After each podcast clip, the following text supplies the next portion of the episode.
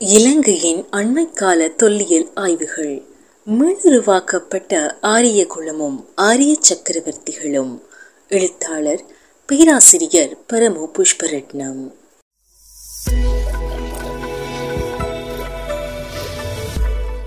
இலங்கை சுதந்திரமடைந்த காலத்தில் இருந்து வெளிவந்த தமிழ் ஊடகங்கள் தூர நோக்குடன் தமிழ் மக்களின் வரலாற்றையும் பண்பாட்டையும் அடையாளப்படுத்தும் மரபுரிமை சின்னங்களை கண்டறிந்து அவற்றை பாதுகாக்க மக்கள் அனைவரும் முன்வர வேண்டும் என்ற வேண்டுதலை முன்னெடுத்து வந்திருப்பதை காண முடிகின்றது.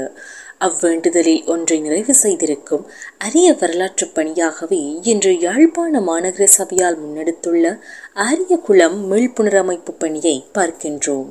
இது யாழ்ப்பாண நகரை அழகுபடுத்தும் இயற்கை சார்ந்த மரபுரிமை சின்னம் என்பதற்கப்பால் அது யாழ்ப்பாண அரசு கால வரலாற்றையும் பண்பாட்டையும் நினைவுபடுத்தி காட்டும் மரபுரிமை சின்னம் என அதற்கு முக்கியத்துவம் கொடுக்கப்பட்டிருப்பது அனைவருக்கும் மகிழ்ச்சி தருவதாக உள்ளது. ஆரிய குலத்தை யாழ்ப்பாண அரசுடனும் அதன் ஆட்சியாளருடனும் தொடர்புபடுத்தி கூறும் போது ஆரிய குலம் என்ற பெயர் எவ்வாறு வந்தது எப்போது வந்தது எந்த மன்னன் காலத்திற்குரியது இக்குளம் யாருக்கு சொந்தமானது என்பன தொடர்பாக வேறுபட்ட கருத்துக்களும் பல கேள்விகளும் மக்களிடமும் வரலாற்று ஆர்வலர்களிடமும் நீண்ட காலமாக இருந்து வருவதை நாம் அறிவோம். அதுவும் இக்குளத்தின் மீளுருவாக்க பணி தொடங்கிய காலத்தில் இருந்து இவ்வாறான கேள்விகள் ஊடகங்கள் பலவற்றில் முன்னிலைப்படுத்தப்பட்டு வந்ததையும் காண முடிகின்றது. இந்த வரலாற்று மயக்கத்திற்கு ஆரிய குளம் என்பதன் முன்னோட்டு சொல்லாக வரும் ஆரிய என்ற சொல் பயன்பாட்டில் இருப்பதும் ஒரு காரணமாக இருக்கலாம். இதற்கு கலாநிதி ஆறு திருமுருகன் அவர்கள் அண்மையில் பொருத்தமான பதிலையும் விளக்கத்தையும் வழங்கியிருந்ததுடன் இதையிட்டு வரலாற்று ஆசிரியர்கள் மௌனமாக இருக்கிறார்கள் என்று தனது நியாயமான ஆதங்கத்தையும் வெளிப்படுத்தியிருந்தார். அவரின் கருத்திற்கு மேலும் நம்பகரமான சான்றுகளையும் விளக்கங்களையும் எடுத்துக் கூறுவதே இச்சிறு கட்டுரையின் நோக்கமாகும். ஆரிய சக்கரவர்த்திகளும் ஆரிய குலமும் தமிழகத்தில் சோழரின் வீழ்ச்சியை தொடர்ந்து கிறிஸ்தவுக்கு பின் பனிரெண்டாம் நூற்றாண்டின் பிற்பகுதியில் எழுச்சியடைந்த இரண்டாம் பாண்டிய பேரரசு அதன் சமகாலத்தில் தென்னிலங்கை மீதும் வட இலங்கை மீதும் ஆறு தடவைகளுக்கு மேல் படையெடுத்தது பற்றி அவர்கள் வெளியிட்ட சாசனங்கள் கூறுகின்றன. இப்படையெடுப்புகளின் தளபதிகளாக இருந்தவர்களே ஆரிய சக்கரவர்த்திகள் என்ற பட்டத்தையும் பெற்றிருந்தனர். இப்பட்டங்களை படைத்தளபதிகள் அல்லது சேனாதிபதிகள் மட்டுமன்றி அரசு நிர்வாகத்தில் உயர் பதவிகளில் இருந்தவர்களும் பெற்றிருந்தனர் என்பதை பாண்டியர் கால சாசனங்கள் உறுதி செய்கின்றன. அவற்றுள் இலங்கை மீது படியெடுத்த அரிய சக்கரவர்த்திகள் யார்? எந்த நாட்டவர்? எந்த அரச வம்சத்திற்குரியவர்கள்? எந்த மொழிக்குரியவர்கள் என்பன தொடர்பான கேள்விகளுக்கு விடை கூறுவதாகவே சிங்கள வரலாற்று இலக்கியங்களில் ஒன்றான சூழ வம்சத்தில் வரும் பின்வரும் கூற்றுக்கள் காணப்படுகின்றன. முன்பு பஞ்சம் ஒன்று நிலவிய காலத்திலே பாண்டிய ராஜ்யத்தில் ஆட்சி புரிந்த சகோதரர்களான ஐந்து மன்னர்கள் ஆரிய சக்கரவர்த்தி எனும் பெயர் கொண்ட தமிழ் சேனாதிபதியின் தலைமையில் படை ஒன்றை அனுப்பி வைத்தார்கள். அவன் ஆரியன் நல்லானாயினும் மிகுந்த செல்வாக்கும் அதிகாரமும் கொண்ட பிரதானியாக விளங்கினான்.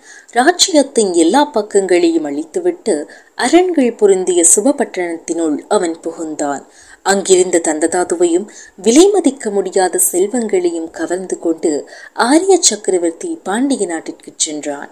அங்கு பாண்டிய மன்னர் குலம் எனும் தாமரையை மலர்விக்கின்ற கதிரவனையொத்த குலசேகர மன்னனுக்கு அவற்றை கொடுத்தான். மேற்கூறப்பட்ட கூற்றில் இருந்த ஆரிய சக்கரவர்த்திகள் ஆரியர்கள் அல்லாத தமிழர் என்று கூறப்பட்டிருப்பது இங்கு சிறப்பாக நோக்கத்தக்கது. தமிழ் பேரகராதியில் ஆரியன் என்ற சொல்லுக்கு தலைவன் பிராமணன் என்ற பொருள்களும் உள்ளன.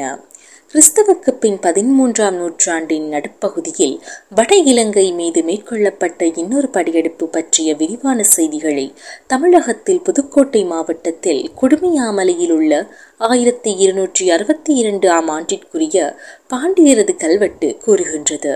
அக்கல்வெட்டு தென்னிலங்கையிலும் வட இலங்கையிலும் இரு அரசுகள் இருந்ததாகவும் சிங்கள அமைச்சன் ஒருவனது வேண்டுதலின் பேரில் பாண்டியர் வட இலங்கை மீது படியெடுத்து ஆட்சியில் இருந்த சாவகனை அடிபணிந்து திரை செலுத்துமாறு கோரிய போது அதை அவன் ஏற்க மறுத்ததால் அவனை கொன்று அவனின் மைந்தனை ஆட்சியில் அமர்த்திவிட்டு இந்த வெற்றியின் நினைவாக தமது அரசு லட்சணையான இரட்டை கயல் பொறித்த கொடிகளை கோணாமலையிலும் திரிகோடகிரியிலும் ஏற்றிவிட்டு திரும்பியதாக கூறுகின்றது. ஆயினும் இந்த வெற்றியைத் தொடர்ந்து தமிழகத்தில் ஏற்பட்ட அரசியல் மாற்றங்களால் சாகவனின் மைந்தனை ஆட்சியில் அமர்த்திய பாண்டிய படைகளையே அவனை அகற்றிவிட்டு கிறிஸ்துவுக்கு பின் பதிமூன்றாம் நூற்றாண்டின் பிற்பகுதியில் யாழ்ப்பாணத்தில் நல்லூரை தலைநகராக கொண்ட யாழ்ப்பாண அரசை தோற்றுவித்தனர். இதனால் இவ்வரசு பாடி சிங்கள தமிழ் இலக்கியங்களில் ஆரிய சக்கரவர்த்திகள் அரசு என்று அழைக்கப்படுகின்றன. இதனால் யாழ்ப்பாண அரசில் ஆட்சி புரிந்த தொடக்க கால மன்னர்கள் ஆரிய சக்கரவர்த்திகள் என்பதை ஒரு வம்சப்பெயராக கொண்டு தமது பெயருடன் ஆரியன் என்ற பெயரையும் இணைத்துக் கொண்டனர். இதற்கு உதாரணமாக யாழ்ப்பாண வைபவ மாலையில் கூறப்பட்டுள்ள குலசேகர சிங்கையாரியன் விக்ரமசிங்கையாரியன் வரோதய சிங்கையாரியன் மார்த்தாண்ட சிங்கையாரியன் குணபூசண சிங்கையாரியன் சயவேர சிங்கையாரியன் குணவீர சிங்கையாரியன் கனகசூரிய சிங்கையாரியன் முதலான எட்டு மன்னர்களின் பெயர்களை குறிப்பிடலாம். மேலும் ஆரிய சக்கரவர்த்தி மன்னன் ஒருவன் கம்பளி அரசு மீது படையெடுத்தது பற்றிய தமிழ் கல்வெட்டொன்று தென்னிலங்கையில் கொனட்டகமா என்ற இடத்தில் கண்டுபிடிக்கப்பட்டுள்ளது. அக்கல்வெட்டிலும் படையெடுத்த மன்னனை பொங்குலி நீர் சிங்கையாரியன் என்றே கூறப்பட்டுள்ளது. இது மேலும் யாழ்ப்பாண வைபவ மாலையில் சொல்லப்பட்ட செய்தியை உறுதி செய்வதாக உள்ளது. இவ்வாதாரங்கள் யாழ்ப்பாண அரசு கால மன்னர்களின் பெயர்களுடன் ஆரியன் என்ற சொல்லும் இணைந்துள்ளதை காட்டுகின்றது.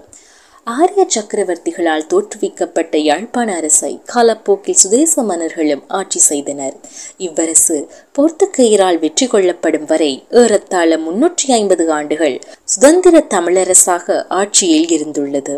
இவ்வரசின் வரலாற்றை விரிவாக ஆராய்ந்த பேராசிரியர் சி. பத்மநாதன் இலங்கை தமிழர் பண்பாடு தனித்துவமாக வளர்வதற்கு யாழ்ப்பாண அரசு ஒரு முக்கிய காரணம் என கூறியிருப்பதுடன் அவ்வரசு காலத்தில் தமிழ் மொழி சைவ சமயம் இலக்கியம் இசை நடனம் நாடகம் ஜோதிடம் வைத்தியம் விவசாயம் வெளிநாட்டு வர்த்தகம் இராணுவ கட்டமைப்பு என்பனவும் வளர்ச்சியடைந்திருந்ததாகவும் குறிப்பிடுகின்றார்.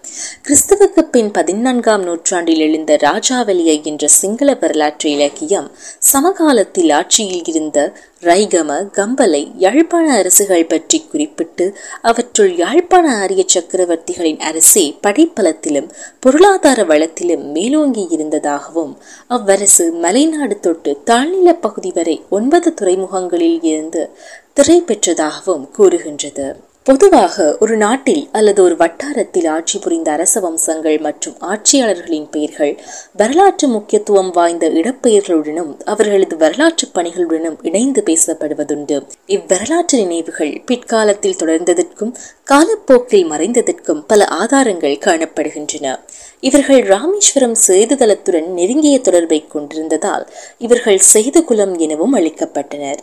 இச்சேது குலத்தையும் சேது தலத்தையும் நினைவுபடுத்தும் வகையில் யாழ்ப்பாண அரசில் ஆட்சி புரிந்த ஆரிய சக்கரவர்த்திகள் தாம் வெளியிட்ட நாணயங்களிலும் கல்வெட்டுகளிலும் அரச கொடிகளிலும் சேதுவை ஒரு மங்கள மொழியாக பயன்படுத்தினர். இச்சொல் இன்றும் யாழ்ப்பாண அரசில் ஆட்சி புரிந்த ஆரிய சக்கரவர்த்திகளின் முக்கிய வரலாற்று அடையாளமாக பார்க்கப்படுகின்றது. மேலும் ஆரிய சக்கரவர்த்திகள் வாழ்ந்த தென் தமிழகத்தில் அதிலும் குறிப்பாக பாண்டியரின் ஆதிக்கம் நிலவிய இடங்களில் ஆரிய குலம் ஆரிய நல்லூர் ஆரிய சக்கரவர்த்தி நல்லூர் ஆரிய கவுண்டனன்னூர் ஆரிய கவுண்டன் வளவு முதலான பெயர்கள் பரந்த பிரதேசத்திற்குரிய இடப்பெயர்களாக உள்ளன.